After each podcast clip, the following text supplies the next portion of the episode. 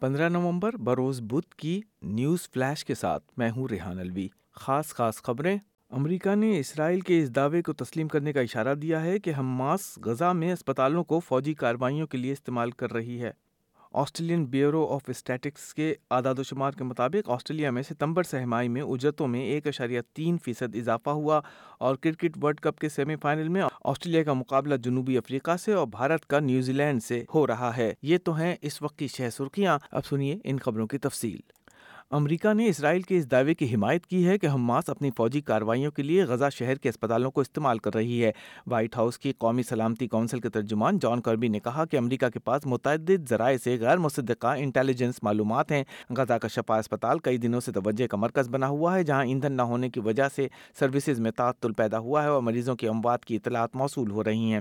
اسرائیل نے کسی تصویری یا بصری ثبوت کے بغیر دعویٰ کیا ہے کہ شفا اسپتال کو حماس کی جانب سے عسکری مقاصد کے لیے استعمال کیا جا رہا ہے۔ عالمی برادری کی طرف سے علاقے کے سب سے بڑے اسپتال سے تین درجن نو مولود بچوں اور مریضوں کے محفوظ انخلا کے لیے جنگ بندی کے مطالبات میں اضافہ ہو رہا ہے۔ اسپتال کے ڈائریکٹر اور ایسوسیٹڈ پریس کے مطابق الشفا اسپتال کے ارد گرد کئی دنوں سے لڑائی جاری ہے اور مرکزی غزہ کا علاقہ قبرستان میں تبدیل ہو چکا ہے۔ آسٹریلین بیورو آف اسٹیٹسٹک کے مطابق ملازمین کی تنخواہوں نے سرکاری اجرت کے اشاریہ کی چھبیس سالہ تاریخ میں سب سے زیادہ سہمائی اضافہ ریکارڈ ہوا ہے۔ ستمبر سے اکتوبر تک کی سہمائی میں آسٹریلیا میں اجرتوں میں ایک اشاریہ تین فیصد اضافہ ہوا ہے، جو جون کی سہمائی میں انڈیکس سے صفر اشاریہ نو فیصد زیادہ ہے۔ حزب اختلاف کے رہنما پیٹر ڈٹن نے کہا ہے کہ انہوں نے وزیر اعظم کو ایک خط لکھا ہے جس میں ان سے کہا گیا ہے کہ وہ آسٹریلین کمیونٹی کے اندر تعصب و منافرت کو دور کرنے کے لیے قومی کابینہ کا اجلاس طلب کریں۔ گزشتہ جولائی کے بعد اپنی پہلی اخباری کانفرنس میں مسٹر ڈٹن نے اینتھونی ایلبنیز پر الزام لگایا کہ وہ اہم مسائل سے نمٹنے اور تمام آسٹریلین باشندوں کی حفاظت کو یقینی بنانے میں ناکام رہے ہیں۔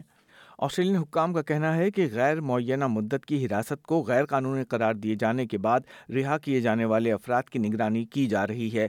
ہائی کورٹ کے فیصلے کے بعد رہا ہونے والوں میں تین قاتل اور متعدد جنسی جرائم کے مجرم شامل ہیں جنہیں کمیونٹی میں جانے کی اجازت دی گئی ہے۔ وزیر داخلہ کلیئر اونیل نے چینل سیون کو بتایا کہ وفاقی حکومت کی بنیادی توجہ اس وقت عدالت کے فیصلے سے پیدا ہونے والی صورتحال کو قابو میں رکھنے پر ہے۔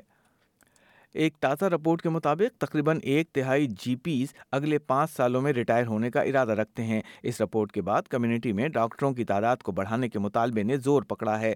Royal Australian college of general practitioners نے اپنی ساتویں سالانہ health of the nation report جاری کی ہے، جس میں بتایا گیا ہے کہ اگلے پانچ سالوں میں جی پی ڈاکٹروں کی ایک تہائی تعداد ریٹائرمنٹ لے لے گی اور اس خلا کو پر کرنے کے لیے فوری اقدامات کی ضرورت ہے۔